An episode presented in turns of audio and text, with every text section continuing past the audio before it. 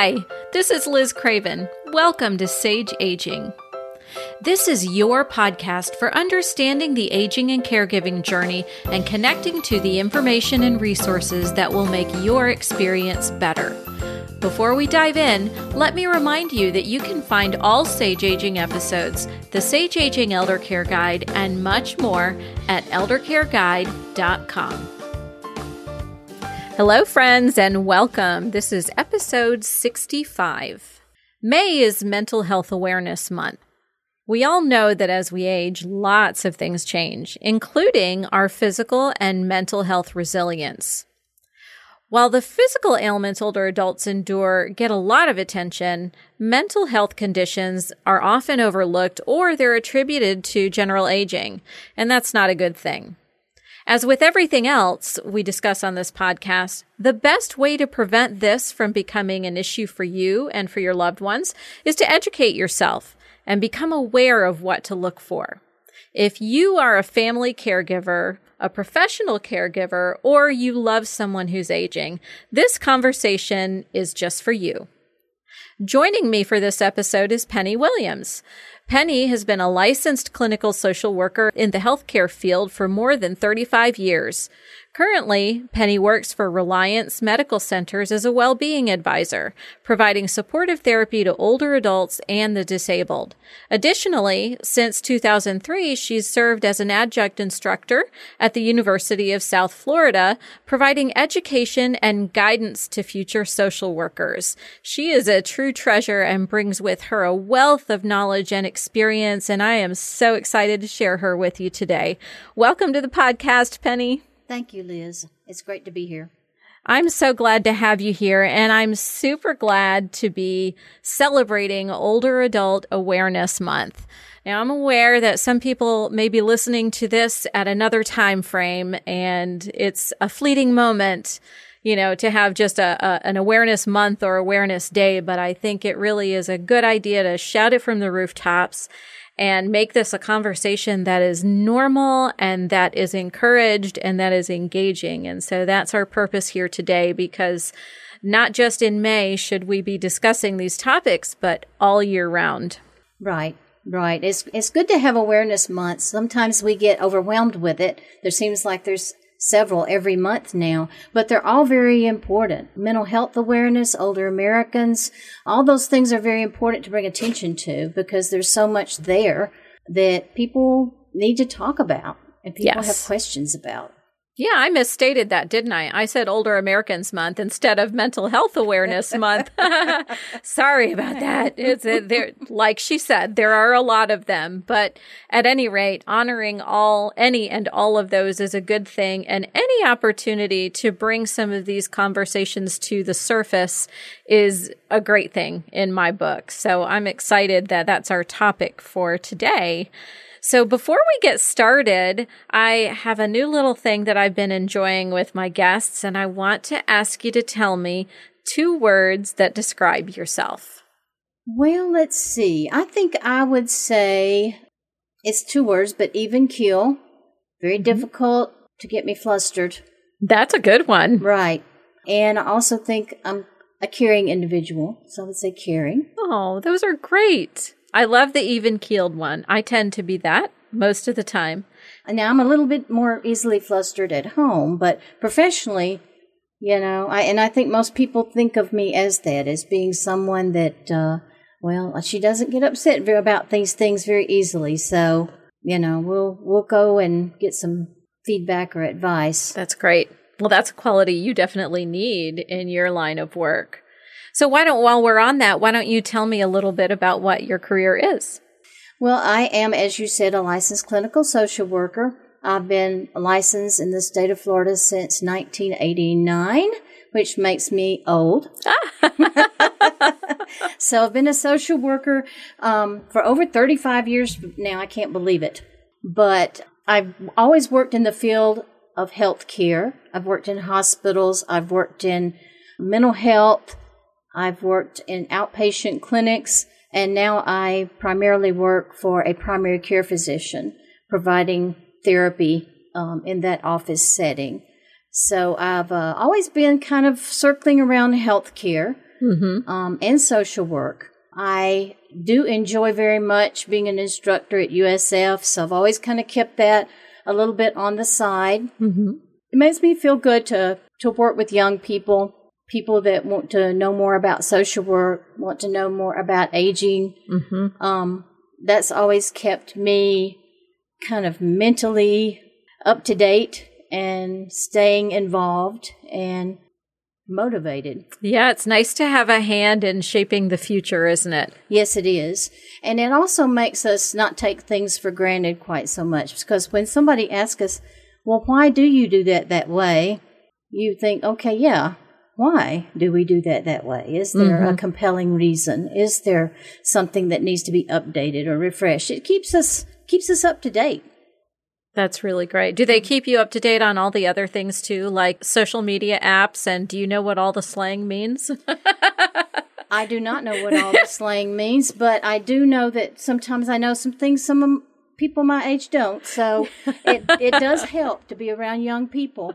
yes, Yeah. it does. That's what makes me feel old when something pops up and I have no idea what it is. So I, I do rely on my millennial girls to tell me. but now I'm mm-hmm. like, okay, well, you guys are are hitting the three zero mark. Right. Are You're you- gonna be the old people next. Yeah, or you reference something, a movie that to you was a few years ago, and Right. they're all like, um, I think that was when I was in elementary school. And Yep. you're like, uh, okay. I I, need it. to refresh my resource here.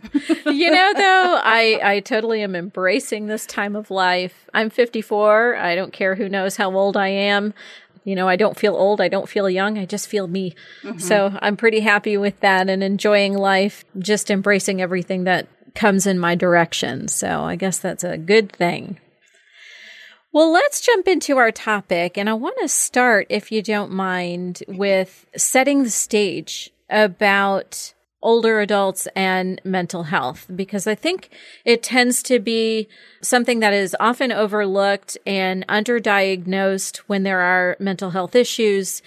Are there any relevant statistics and can you set the stage for us that way to give us a picture of what that looks like? I can. I can. Um, the World Health Organization tells us that about one in five elderly people, and for them in this case, elderly is 65 and older, that one, about one in five suffers from a mental health issue. Now, that may seem like a lot to some people. It may seem low, seem low to some people. But for those that it seems like a lot, remember that that includes dementia, mm-hmm. and dementia type illnesses. Those are technically classified as mental health issues. Interesting. Yes, so um, that keeps it a little higher than what we might think. So that adds it up. Mental health isn't necessarily a natural part of aging. Uh, in fact, younger adults statistically have more mental health issues than older adults. However, older adults are less likely to get help and to seek help. Right. Mm-hmm. And that makes complete sense. I believe there are a lot of generational differences that that play into that culturally, you know, meaning before your issues for my age group and older, it was something you dealt with inside the walls of your home. You didn't take your issues outside. You might talk to a doctor, but most of the time, even the doctors were not going to refer you to seek some help for mental health. It was just not a thing. But now it's far more acceptable and encouraged to really pay attention to your mental health as much as you do your physical health. Correct. Um, there's a lot of shame and stigma over the years that's been associated with a mental health diagnosis. And you're right. We have broken that down, that, that barrier quite a bit over the years. We still have some ways to go. But that's one thing we can thank our younger generation for is they have really worked hard Yes. to break down the barrier, the stigma, the limitations of having a mental health diagnosis. And the more that we can um, break down that barrier, the more people are open to help. Right. Which is very important. So, how often do you think mental health diagnoses are missed? Or how often are they attributed to something else that is just categorized as just aging? Mm-hmm. Mm-hmm. Well, just like many things that are missed, it's difficult to put a number to that mm-hmm. because they're missed. Right. There was a, a, pretty good study that I found that was done, but it goes back to 2009 and they did a pretty in-depth study of practitioners. And this wasn't just for the elderly. This was for people of all ages. And they missed diagnosing depression in over 50%. Ouch. Over 50% of people that, that presented to their offices. Wow. So we know that it's, it's very high. Mm-hmm. But again, it's, it's difficult to count because it's like incidences of child abuse or incidences of domestic violence. It's hard for us to know and put a very good grasp on that number because people don't come forward with it necessarily. Right. Um, we don't have easy statistics for people that feel like they've made a mistake. So mm-hmm. yeah, people tend to cover that up or not be very forthcoming. So it's limited, but, but we do know that it's high. It's right. much higher than it needs to be. So not only are there misdiagnoses, but there are also missed MISSED diagnosis. Mm-hmm. So we have both of them. Dementia and depression are often confused. That being said, they aren't necessarily mutually exclusive either. You right. can have dementia and depression along with it, but sometimes it can take an in depth assessment for both to determine which is more so going on. Right. Do you think that the majority of doctors are aware enough of the difference between them or are skilled enough to differentiate and help find the right diagnosis? I think many are. I think many physicians do have the the ability to do that. Their time, just like our time, is limited. Right. Uh, and depending on the situation in which they're practicing, their time may be more limited than others. Mm-hmm. I think that more physicians these days are willing to make referrals to mental health providers and to maybe uh, brain health assessments, more in depth mm-hmm. dementia workups to make sure that they do have an accurate diagnosis. So I think they have these skills and abilities, and if they'll take the time to pick that apart. Sure. Now, here's another important part of that, I think, in my mind it's important for the families to understand this concept as well that there might be something to look for because isn't it the feedback from family members and caregivers that the doctor receives that assists in making the proper diagnosis?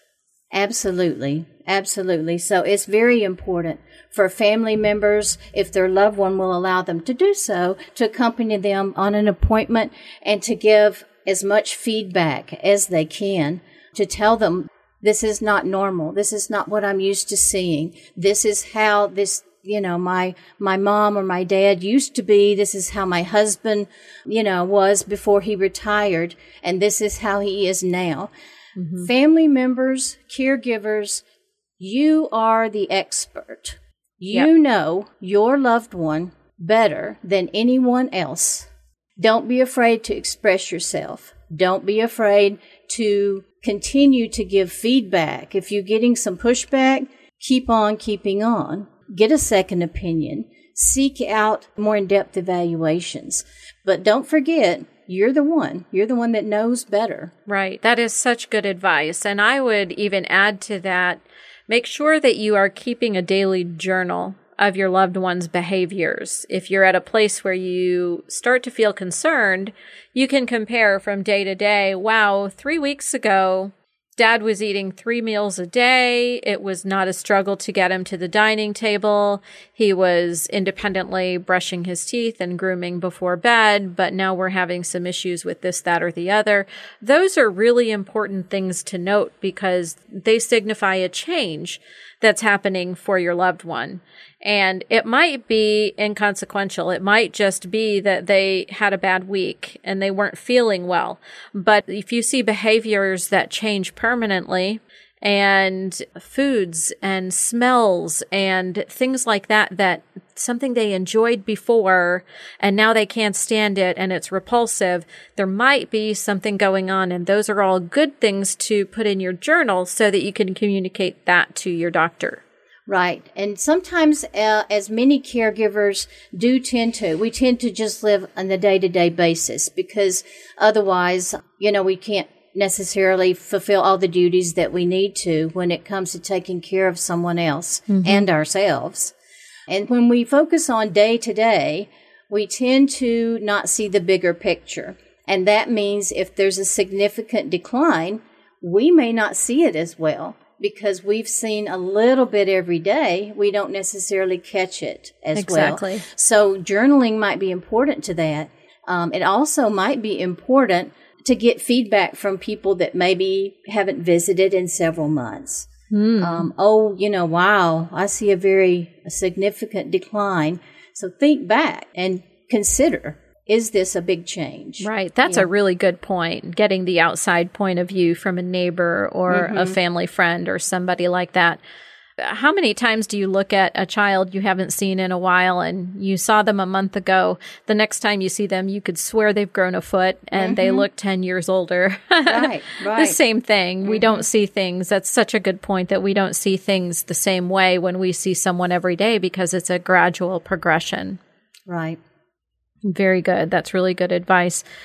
So, what are some of the most common mental health conditions that you see present among the folks that you care for? Well, of course, dementia, if we're including that in the mm-hmm. statistics, that makes up about half of that one in five, that 20% that wow. I mentioned earlier. Right, right. Wow, that's a big number. I know, I know. And depression is about 5%. And then anxiety, most people think depression is the most common mental illness, but it's actually anxiety. Anxiety comes in at about 8%. Wow. Yeah. So anxiety is a little bit higher up there and more common. Mm-hmm. Uh, fear, um, not wanting to, to go out as much, not wanting to participate in even just a lot of activities, even around the house. Right. Uh, because there's that anxiety component. Sometimes as we age or as we are diagnosed with illnesses, we become more fearful of of falling. We become more fearful of um, being overwhelmed by a particular situation or by um, numbers of people. Right. So therefore, we will tend to isolate ourselves. So anxiety actually is the most common, again, behind that dementia. Which really goes to speak to the mind body connection. You know, you have, so let's say that we're focusing on the body part you might have a physical disability that keeps you from being as mobile as you once were or makes you fearful of falling. And the anxiety that comes along with that might really be the thing that's keeping you from going out and enjoying the things that you used to do. So let's talk about that for a minute the mind body connection and how that all works together. People aren't their diagnoses, they're, they're complex. You can't address physical component without considering the mental health component and vice versa. They're intertwined and you can't just keep one in a vacuum without thinking about the other. We mm-hmm. do know that there are some physical diagnoses that are more often accompanied by mental health diagnoses. For example, heart disease has a higher incidence of depression. COPD, chronic obstructive pulmonary disease, has a, a higher incidence of anxiety. Hmm. Yeah. So we do know that some things tend to come together, but we all know, we've all met or know at least one, maybe more, people that tend to focus on the negative. Yes. And when we see them, we kind of, you know, we take a big sigh before we enter in the conversation because we know that there's going to be a huge focus on negative, negative, negative. Right. Um, and those people are more likely to suffer from physical illness. They actually kind of create their own um, destiny. yeah, that makes Yeah, sense. Right. But and and then ironically, the things that they need the most, social interaction, mental challenges to keep their brains fresh, they tend to push those things away. Um, because they tend to isolate themselves. So yeah, people are complicated. They are. Yeah. Do you find that families are more open these days about discussing these issues? You know, so you have the older adult who comes in and visits with you and you discuss with them, but are families becoming more engaged or is it still a hands off kind of thing? I think they're more likely to be engaged if the older person or their loved one allows them to be. Um, we still have to, you know, in in healthcare profession, we have to follow a thing called HIPAA, which is privacy, confidentiality. People that are still, um, you know, have the capacity to make their own decisions, still have the right to self determination. So if they don't want us to talk with their loved ones, then we we can't. Um, Right. now, many many are will, more than happy than their family, you know, to talk to their family or give you permission or have their family come in with them. It's not ne- ne- by far the majority, but I think the ones that the people allow them to participate, they do participate. Do you find those to have more success in overcoming some of their issues? Yes, I do, because whether it's dementia, depression, anxiety, the more involvement you can get in their support system, um, their families, their caregivers, the more involvement you can get, it really does, you know, to steal a, a phrase, take a village. Sure. And the more people that can come in there and work together to try to keep that person more socially active, more cognitively and mentally active, the more people that can provide care, not just for their physical health, but for their emotional health. Right. Um, the more that that happens, the more likely you are to have success. Right. So, building on that village concept, then, what are some of the things that families should be aware of and look for? Well, let me say, I'm a social worker. So I am used to looking at the environment. And we are taught as social workers that every resource is full of uh, resources and support systems and things to use, even when it seems pretty, pretty dry. But we have to open ourselves up to what those options are. For people that, that do go online, the, the options are endless.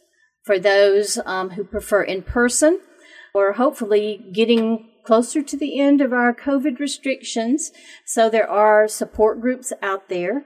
There are definitely some good publications that are out there. And also things like this podcast where you can listen to on your own time. You can listen to it with a group. You can listen to it by yourself. You know, anytime you need to cut it off because the, the timer for the chicken has gone off, you can Hit pause. yeah, hit pause and come back later. Um, but so there are things that are out there. There are uh, case management agencies that you know people can can utilize. There are many good professionals um, through home health agencies and private care agencies. Even primary care physicians' offices can offer good resources to people. Right. Yeah, I I mean, at Reliance, you know, if the family ESCA, the physician, they know what places they are comfortable with and which ones they have the most luck for getting some support to get some help for people. Right. There can always be more help and there can always be more support. Mm-hmm. A lot of times people don't use what's right in front of them. Neighbors, volunteers, their churches, their community organizations that they're involved with. There are many people that have time on their hands that would be more than happy to reach out, even by phone, and, and just to talk. Absolutely. Yeah. Sometimes we don't take advantage of those things. You're right. And this is a great opportunity for me to put in my plug for people to take a moment to know who your neighbors are. Look around. If you don't know the first and last name of the person who lives on either side of you. So you've got four sides to your house, most neighborhoods anyway. I want you to know every single one of your neighbors and know a little bit about them so that you know if they don't go outside for a week and you haven't seen them, or the garbage can is still down at the end of the driveway after four days, that there might be something you need to check on. So be a good neighbor. Check on your neighbors, help whenever possible, because it's very likely that somebody in very close proximity to you is alone and needs a little bit of support. And sometimes all that support means is waving on your way to work when you go by and saying, Good morning, Mary. I hope you have a wonderful day. And those kinds of things really do make all the difference in the world, especially as it relates to mental health. I think that we can all do a lot as neighbors to facilitate good health. Right. And the other thing is, what would be some red flags or warning signs that we would look for to say, hmm, I might need to check into this a little bit more? Well, a lot of the red flags are really kind of obvious. Mm-hmm. But again, sometimes when we're just living day to day, we try not to see the big picture. Recently, I had a, I was talking with a, a caregiver who had noticed that her elderly father had gone from drinking a couple of beers every evening to hard alcohol. And just so everybody knows, it wasn't her that was getting it for him. it was someone else, uh, but she she noticed this. That's that's a red flag. Sure, alcohol, substance use, overuse of even prescription medication. Mm-hmm. If we catch something like that, anytime someone is diagnosed with an illness that may have more likely to have a, a side effect of dementia, mm-hmm. Parkinson's disease, um, some things like that. Uh, COPD might come with some um, some little bit of brain fog there. Anytime those things come up, we need to keep an eye out for possible development of depression or anxiety, uh, of the loss of a loved one. Oh yes, I think you've recently had some podcast on loss of a loved one. So grief is normal we would expect someone to have some sadness and mm-hmm. some grief. But if that becomes very prolonged over time and, and goes on for months and months and months without any progression, then that definitely would be a red flag. Pain, chronic pain. Mm-hmm. Um, it's not too hard to imagine how chronic pain. Oh yes, yeah, could could cause depression or anxiety. Sometimes if we see someone lose their independence, whether it's a loss of mobility, sometimes it's simply a loss of social interaction. Perhaps sure. a person has recently retired.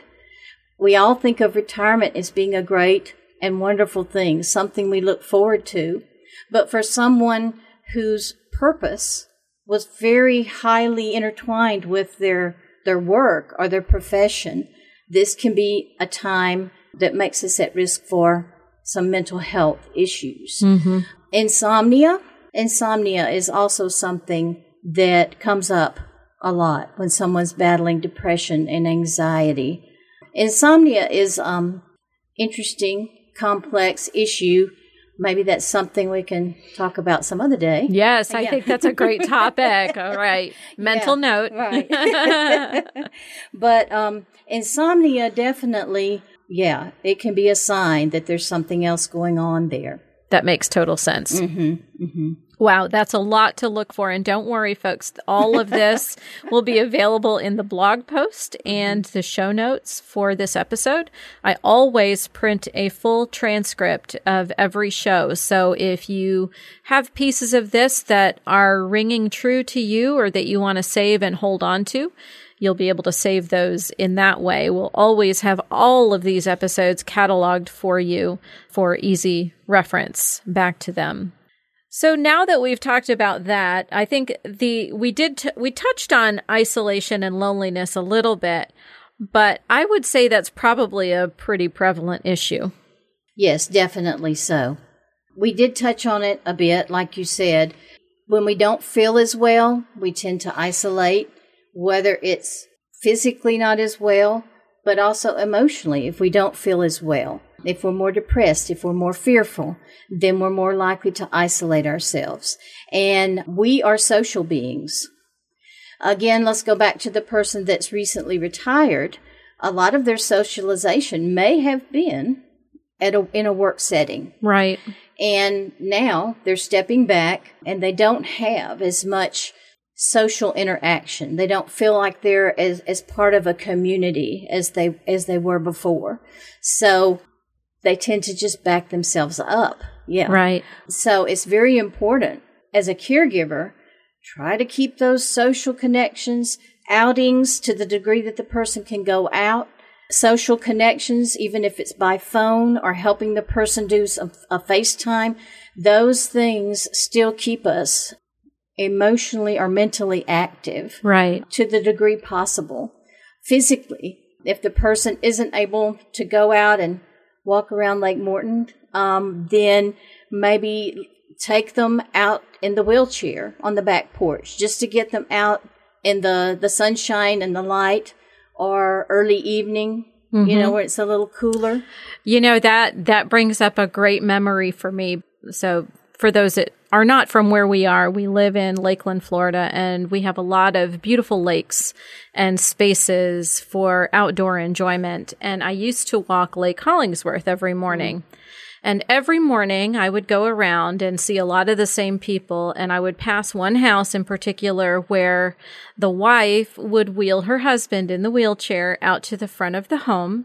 And every morning as we passed, he waved to each and every person that passed, which was a lot of people. Yeah, yeah, But it was a beautiful thing. And many of us would stop and shout across the street and say, How are you today? And uh, where are the dogs? I don't see the dogs. And we started to learn more about each other. And I marveled at her the way that she came up with that for him because right. she kept him completely engaged and they did that up until the day before he passed. Wow. And it made his life rich mm-hmm. and it also provided her a lot of joy and there was a lot of support for her after he passed because we all had mm-hmm. gotten to know her so well. Um, so that was a great point. It doesn't right. always have to be a real intense engagement, but it's being a part of the world and engaging in the world around you in whatever way you can. Right, right. And sometimes, you know, we get pushback from loved ones and you know, we just we do have to be a little pushy back ourselves. yes, we do. And there's nothing wrong with that. I think we sometimes, you know, when somebody wants to be difficult, you know, and and that's such a bad word. I hate using the descriptor as difficult because it's not. It's just being intentional about letting your needs be known. Right. And there is nothing wrong with that. We all have needs, no matter what age we are, no matter what issues we're carrying around with us. We all have needs. And the only way to get those needs met by the people around you is to let them know. And that's not a difficulty. That is simply a communication. Right. I mean, obviously, the way you communicate things is important. Yeah. And maybe that's a skill that most of us could work on and do better. But it's, I don't think it's being difficult. And especially caregivers who are overwhelmed and trying to do it all, trying to figure it all out. It doesn't make you difficult to communicate the needs that you and your loved one have to others around you. Right, right. I, you know, and you see a lot of people who they put a lot of emphasis, especially women, because we're that nurturing, you know, caring type. We want people to eat. Oh, you have mm-hmm. to eat. You must eat, eat, eat, eat.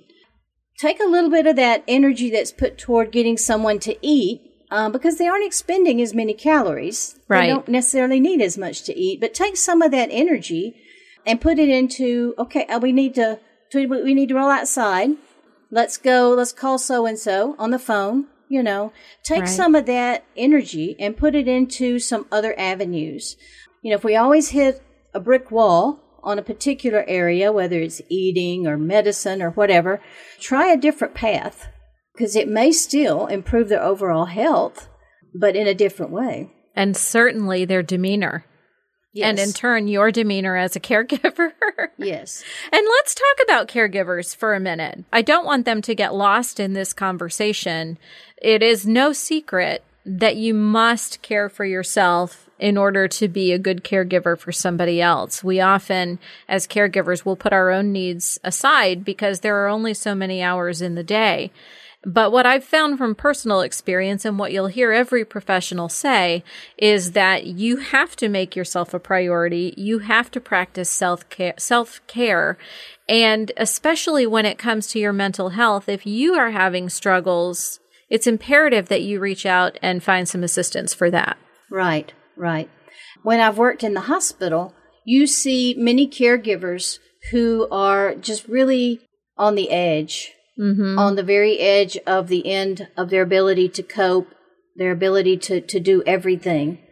And I encourage them, and this may seem uh, a little morbid, but I encourage them to think about what would happen if you were in the hospital yourself for five days. Who would care for your loved one? Who would do that? Most people have an answer for that if push came to shove.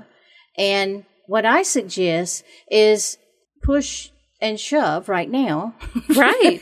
yes. and get that person that's your backup to hmm. come in either once a week for a few hours even so you can go to the store without worrying what's going on while you're going or it's okay just to go to a movie or to go shopping it doesn't have to be something that's essential like like groceries it's okay for you to have a break Yes. now, some people feel like they don't have anybody, and that's why you have to give them the ultimatum. What if you couldn't? What if something happened to you? Who would do it? Right. Well, and it's not uncommon for a caregiver to become more seriously ill than the person they're care for they care for or even pass before the person they've been caring for. Absolutely. Absolutely. So those plans, I know we talk about pre-planning a lot on this podcast, but it's because it's so important. You have to plan for every possibility and hopefully most of the plans you won't need. And mm-hmm. and we all hope that that's the direction things go in, but isn't it better to be prepared and can you imagine the kind of stress you prevent yourself by being prepared that way and by pushing and shoving right now Right. rather than waiting. That is such good advice. Right. Very good. All right. So we I think we've covered a lot. I think we've given everybody a lot to chew on. Is there anything that we missed in our conversation today?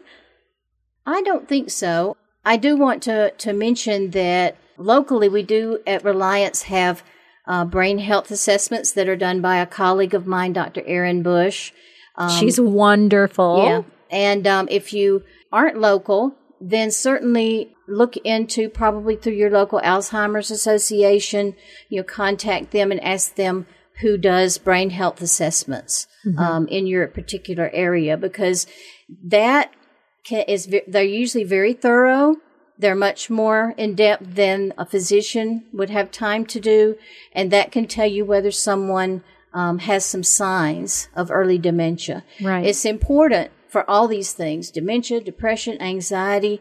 The sooner you can identify, even if you're at risk, and try to put some things in place. And by things in place, I don't necessarily mean just medication, Right. but the sooner you can put some things in place, the better. Our society isn't big on prevention, um, at least not the medical part of our society. Sure. Um, but, and I know some people would argue with me about that, but we need to be in the field of prevention. Caregivers for ourselves, we need to be experts. Agreed. 100%. Are there other resources that you would guide people to to learn more about this topic? There are definitely some good resources. The National Institute of Health mm-hmm. has free, absolutely free publications that you can order.